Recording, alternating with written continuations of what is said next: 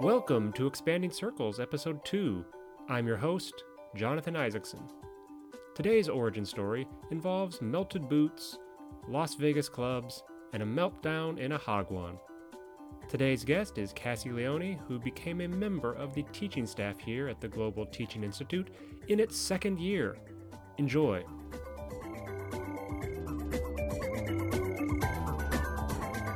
Okay, so our next guest is Cassie. So say hi to the folks, Cassie. Hi. So, um, so if let's start off just briefly. Tell me about where are you from? I am from Ely, Minnesota, and it's pretty small. Actually, most people here at this job are either from California or Oregon, it seems. So I'm kind of special in that regard. Wh- whereabouts in Minnesota is Ely? Uh, Upstate or? very upstate. It's northeast Minnesota, and we're about, oh, I don't know, an hour and a half from the Canadian border. Okay. So further north than Duluth? Oh, yeah, two hours north of Duluth. Okay, that, you're way up there. yeah.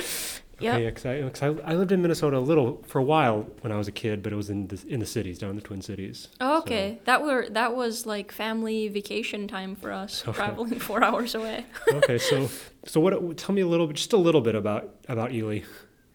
What, Well- what's there? Uh, it's got about thirty five hundred people, and they're don't know they're from Slovenia or they're either from uh, Italy or they're from Norway. I mean immigrants that came over from those places. Uh, so there's a lot of old people. Seems like an aging city. People go there to retire. really, people. Okay, so people who don't want to go to Florida go to Ely. Uh, also, Ely is famous for the BWCA. It's the Boundary Waters Canoe Wilderness Area, and it's like this pristine, preserved wilderness area that people from all over the states come to to go camping. Okay, so it's a big nature kind of place. Right. Okay, Yeah. so you like Ely? I like Ely. I think it was a good, safe place to grow up. Um, but all along growing up, I knew how close minded people were and how small of a town it was. So I personally always saw myself getting out and not being stuck there like my parents were in my eyes. They're high school sweethearts. They grew up there, they still live there. so, Okay. yeah, I can see not wanting to necessarily follow that path. So yeah. as as as nice as it may be for some, not for everyone. Right, yeah. So okay, so I guess then some of the first steps in getting out would be going to university. Where'd you do your undergrad? Yeah, that's right. Going to university, that was my first step out. Um, I wanted to go as far as possible, but also stay in the state. Um, I went to SCSU, which is St. Cloud State University, um, middle of Minnesota, basically. Yeah, I, I think I remember. I think I might have been to St. Cloud State once for probably some sort of because I played ultimate frisbee in university, Oh, and I think it might have been at St. Cloud State. yeah. That I think there was a tournament we went to once. So yeah, I, I think I've been to St. Cloud State once. So Frisbee, ultimate frisbee. Okay, yeah. because I know frolfing was really popular at SCSU. Okay. um, so what was your what did you major in as an undergrad? Uh, it was English with an emphasis in creative writing. Okay, so why did you choose English? Um, I originally wanted to be a writing teacher in America, so teaching people writing. I've grown to like English. I used to hate it growing up, but it became more interesting to me. So when you say teaching uh, writing, like at what level? Like junior, uh, high school, university? Just, Uh, I wanted to teach writing at university level. okay. hmm And so that so that's kind of how you get started with English, obviously. So right. did you do like writing tutoring and things like that as an undergrad, or Um, not as a job, not as an undergrad job, but a lot of my friends asked me for writing help. I was more interested in like the free flowing ideas and not research writing, analytical writing. I wanted to be, you know, kind of creative writing kind of stuff? creative writing fiction. Okay. Right. And so Um, what did you do right after, did you, after you graduated? What did you do? Did you get a job? Right after I graduated from university, I went back to South Korea to start teaching English. You went back to South Korea. Yes. Okay, so wh- what was the first time in South Korea? It was during my junior year of college. I decided that I needed to study abroad at least once before I graduated. And it happened to be South Korea. I'm not sure why, uh, because they don't have a lot to do with English majors there. okay, so so how, if you're not sure why or how did that happen? Well, actually, at my school, so they had a bunch of different uh, study abroad options, but each study abroad option was focused towards a specific major. Um, business majors, management, uh, Spanish majors, right? But there was nothing really focused on English majors. So I just said, yeah, South Korea sounds fine. That that looks good. It's not actually geared towards a specific major, and maybe that's why I chose it. Okay, so did did you have any real prior knowledge of South Korea, or just said, why not? yeah, I said, why not? Let's do it. Okay, and did you enjoy your time in South Korea? Yeah, actually, when I was there, I was trying to figure out how to get credits for being an English major, not just wasting my time while I was there. Okay. So I decided to do some volunteer English teaching, and I taught ministers uh, English as part of the program. And then I also went to an elementary school to volunteer teaching English there. Okay, so was that would that have been your first kind of E? I guess that'll be EFL experience. That was the first time I had ever taught English. And after I finished teaching English as a volunteer opportunity in South Korea, I decided that's what I wanted to do Okay. instead of creative writing. I Okay. wanted to teach English. Okay, so then you graduate, and then you go back to Korea. Right? I went back to Korea Okay. because I had made a lot of friends during my undergrad. We all had to live in a dormitory together, and so I had made a lot of uh, Korean friends. Um, so I wanted to go back to see them, but I also wanted to teach there for a year and get some kind of experience. Okay, so what what kind of uh, what kind of uh, institution were you teaching at? Uh, it was a private hagwon. Oh, okay, the, the infamous Hagwons. yes, that's right. Yeah, I've heard a lot about them. How, how was that? Uh, I'm sure you've heard some stories. The stories are not that great of hagwons. Um, but the real question: Are they true? yes. Okay. As soon as I walked in, you wouldn't believe it, but this girl who was working at that hagwon handed me a thick stack of papers on my first day, and she dropped it on my desk and she said, "Here you go. Look at all of these rules and regulations about working in Korea and all the things this school isn't doing, and they won't pay you your money and they will take from you. And these are all the things we're not getting. And make sure you read all of my highlighted areas closely. And then after that, I sat at my desk wondering what I had just gotten myself into.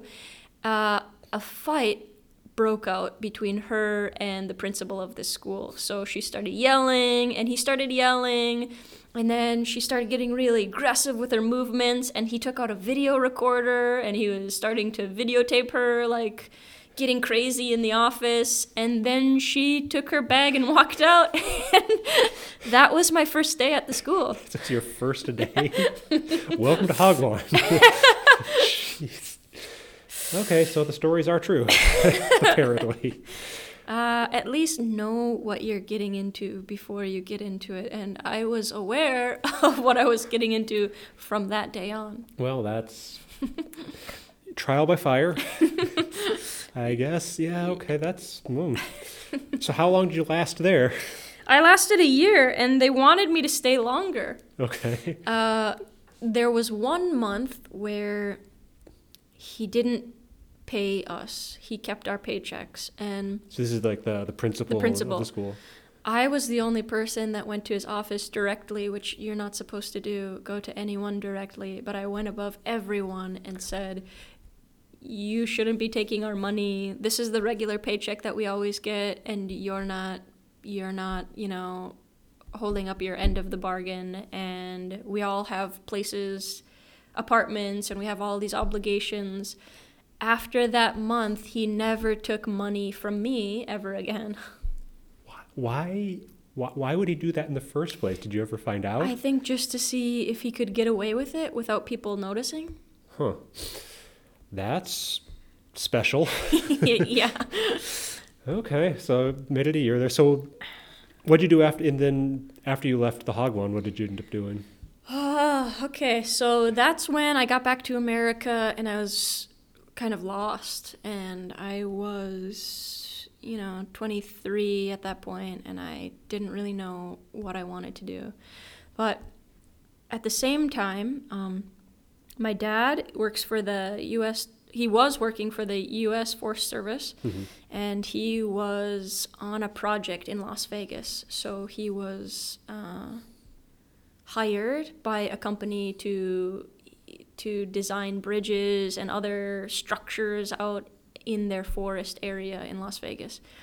Um, he's an engineer, so he said because he's been doing Forest Service work, I don't know, since he's he's been 20.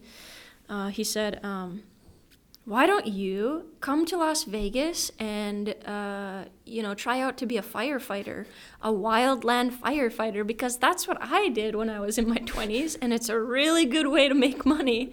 So while you're thinking about what to do, why not just come to Las Vegas and live with me?" so obviously, because I had no good plan, I definitely went. That's certainly not something most of us can say we've ever done. forest ser- forest service firefighter. Yep. Okay, how long did you How long did you do that? I did that for one season Mm-hmm. because within that season, I um, I decided to go to graduate school, and so I applied while I was in Las Vegas, and I got accepted. So I finished my season in Las Vegas. But before I did that, I was training to be this firefighter. So I had a lot of physical tests that I had to pass. And I had to go to rookie school. So before that, I was club promoting in Las Vegas because I needed some cash before that. so, so you're training to be a firefighter, and you're club promoting Yeah. in Las Vegas. Yes. That's that's an interesting, interesting way to go. Uh, really interesting, and I think for many people that know me, very unexpected. I, I'm, I, I have to say, I'm a bit surprised. Yes. yeah. I mean, okay, so club pr- club promotion. That just the question is, were you good at it? No, I was horrible at it. Okay, that that doesn't surprise me at least. the fact that you were doing it in the first place is what surprises me. Yeah. I, I would also be absolutely horrible at that. Like, hey, you want to come to my, one of the club? No, okay, that's cool. See ya. And not only that, but I had to get girls to come to the clubs, and I was being trained by two. How do you like suave guys that you know are really ladies' men, and they're like, oh. Well, look at how it's done. We'll we'll show you some examples. And of course, they just go up to big groups of girls, put their arms around them, and say, "Hey, ladies, what are you doing tonight?" You know, and then they come back and say, uh, "It's just like that. It's a piece of cake." so, Not thinking at all about the whole gender dynamic at work. yeah, right. Uh, let's just say it didn't go the same when I tried to do it. I, I can imagine. yeah. So, so, oh goodness. So, did you do any actual firefighting? Yeah, uh, the club promotion was short lived, which I'm happy about, and I finished the majority of my time doing firefighting in Las Vegas. I did pass all of the tests, I went to rookie school, I did firefighting. I was the only girl on my team, and there were five other guys. I was held to the same standard as everyone else. As you would hope for firefighters. Yep. Don't, don't can't make exceptions for anyone. Right. So, So, yeah, it was really difficult, I- unrelenting. I'm sure because fires don't take weekends. uh, yeah, that's. Were there any uh, any excitement ever out in the field, Mm, or just you know standard routine fire? no, there was a really big fire. It was my first fire that we ever went to. Uh, it was outside of Las Vegas in a really small town. And it started as uh, a cactus fire, as a lot of them do, and it grew into a br- brush fire. And then it started catching the trees around the brush on fire, and well, this was my first fire, so I was super nervous about it. So now there was like this wall of flame on one side, and also trees above us on fire, and we had to go through this tunnel of fire uh, to to put it out. And so that was super scary. So I really had to trust my teammates. Um, Yeah, I, I yeah, that's not something I think a lot of us could do. we uh, we don't have any special, you know, breathing masks like they do for structural fires and city firefighters. So I threw up a couple times breathing in the smoke that we had to to breathe in and. My boots melted a little bit on that trip from all the ash that we had to walk on. So, uh, but you say it started from a cactus fire? Yeah, I it was not aware that that was a thing uh, out in kind of desert areas. I think that those start on fire when we get uh, heat lightning Okay. out there. So, um, The, the things you learn. yeah, Okay. scary.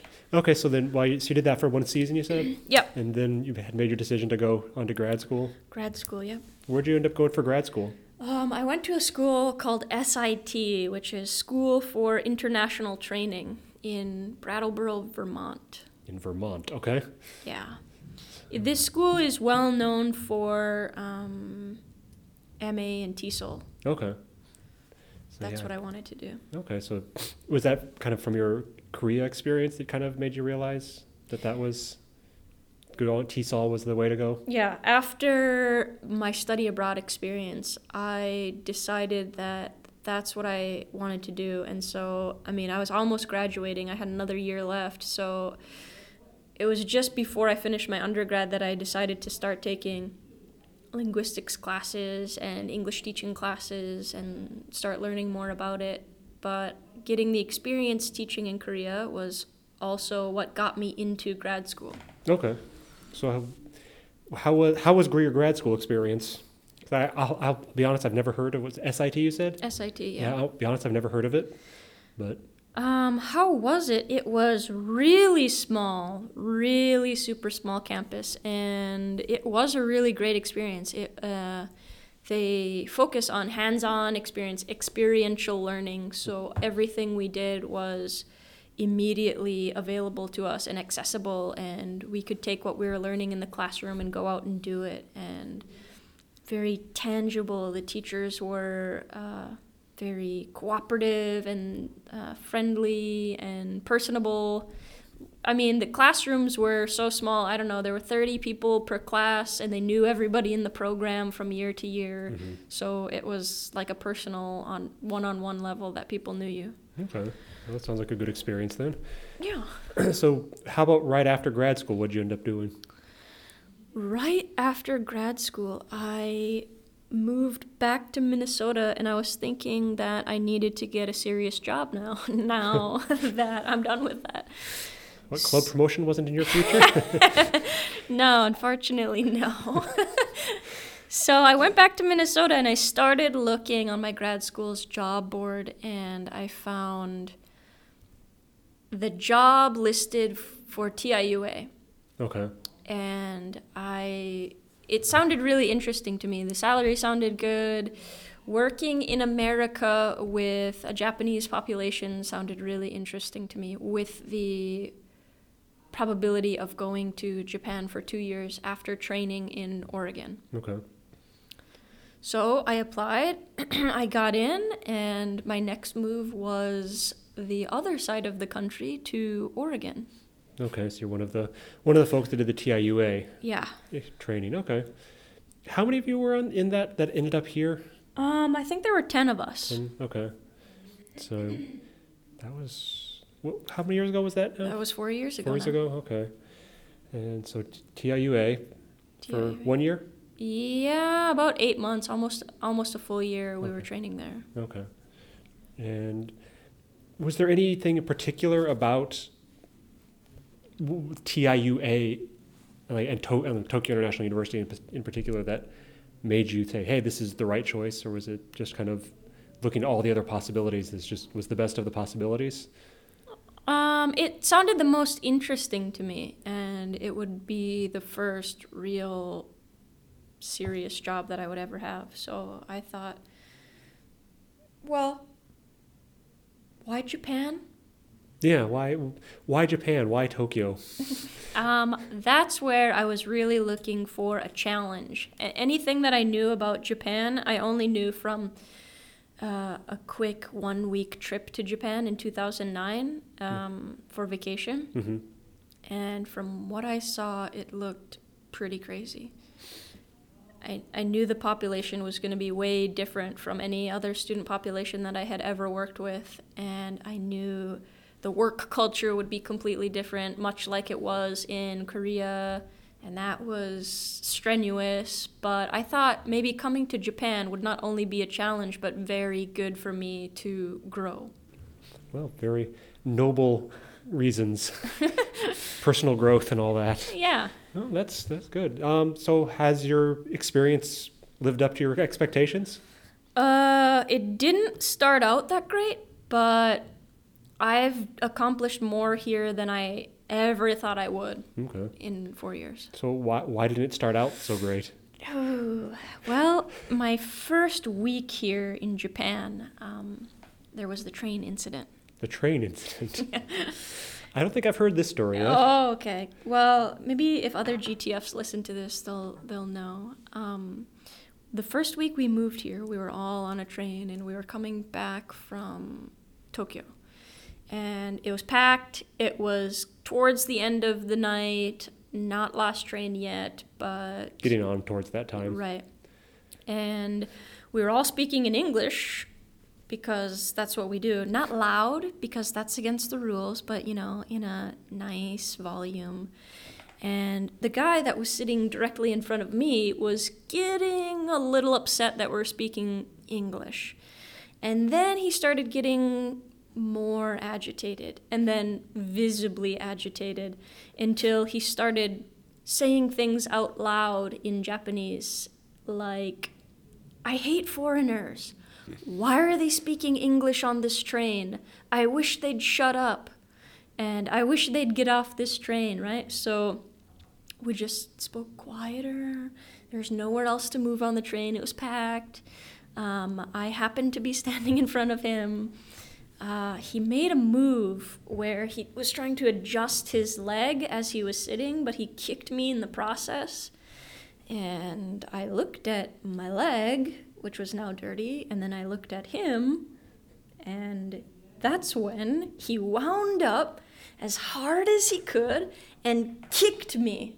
So I fell onto the ground in the train because I was kicked that hard. And of course, all the other GTFs were like, oh my gosh, oh my gosh, and you know, trying to help me up. And I was crying. But as I looked around, no one else cared. Everyone else was on their cell phone, not paying attention to what just happened. Jeez. Yes. That, that's yeah, that's that's not a good question. Just need to jump in here for a second. Cassie wanted me to amend her story just slightly. After thinking about the train incident and listening to someone else's version of the story, she did recall that there was a single Japanese gentleman on the train who did try to help out, but he was the only person. Other than that, the story stands as Cassie tells it. Now back to Cassie.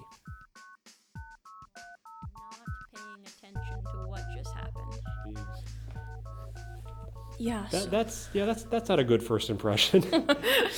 Uh, it took me a year to get over that. I I I can understand that because yeah, it wasn't just he was agitated. It was he was also agitated because you were foreigners. Right.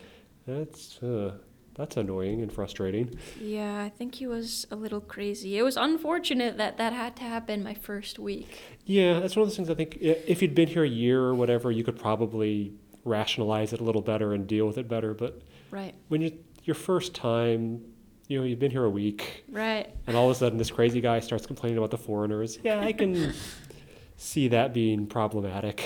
Yeah. Wow. Eh, Okay, but hopefully then things got better. Well, things did get better. Um, yeah, it turned out to be a happy ending. I'm glad that I came here. I learned a lot from the people, from the culture, from this job, so I don't regret any of it. Okay. And uh, so I know you're heading back to the States pretty soon. Yeah, that's right. And uh, what, any big plans at this point? Uh, at this point, it's to go back to Minnesota and just take, you know, a little downtime, maybe a month or two. But my next big plan is to hopefully get over to the Middle East somewhere. Um, I have some friends from grad school that are from the Middle East, and I also have an undergrad friend who's from the Middle East, and hopefully there's some job opportunities for me there. I mean, it seems that that is a big uh, market right now in the TESOL world. That is not. I mean, it's traditionally been Saudi Arabia, but now like UAE and other places seem to be really kind of pushing in that direction. I mean, Turkey, I think, as well, has Right, kind of yeah. become a big market Right. for for TESOL teachers. So I'm hopefully looking at it uh, as another new adventure, some new context that I've never been exposed to, um, a new place I've never been. And I'm sure the student population will be very, very different than our Japanese students. I think so. I can expect that a hundred percent.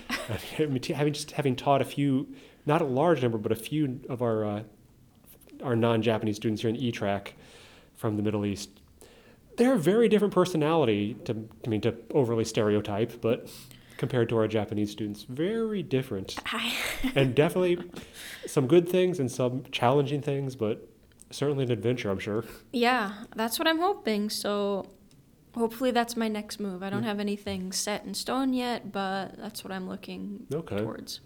And then, kind of long term, any thoughts? Were you just going to be going from country to country, teaching your way around the world? Initially, that was the plan, um, but I'm hoping to, I don't know, especially within the next 10 years, if not the f- next five years, to get grounded somewhere in the US. Okay, so the ultimate goal is back in the states. Yeah.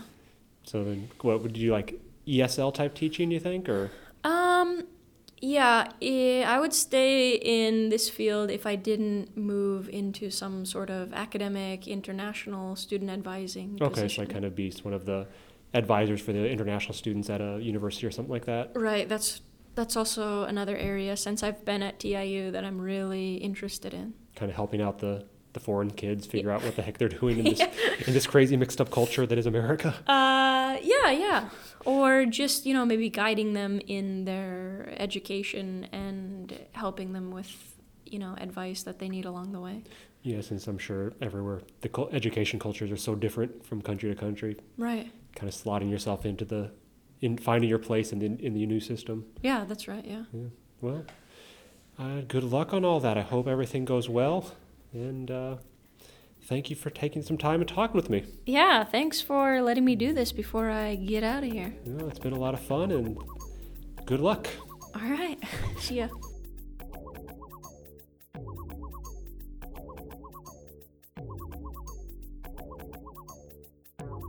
That's all for Expanding Circles for today. I'll keep making these things as long as I can find people to talk to and as long as people are listening. Until next time, I'm Jonathan Isaacson.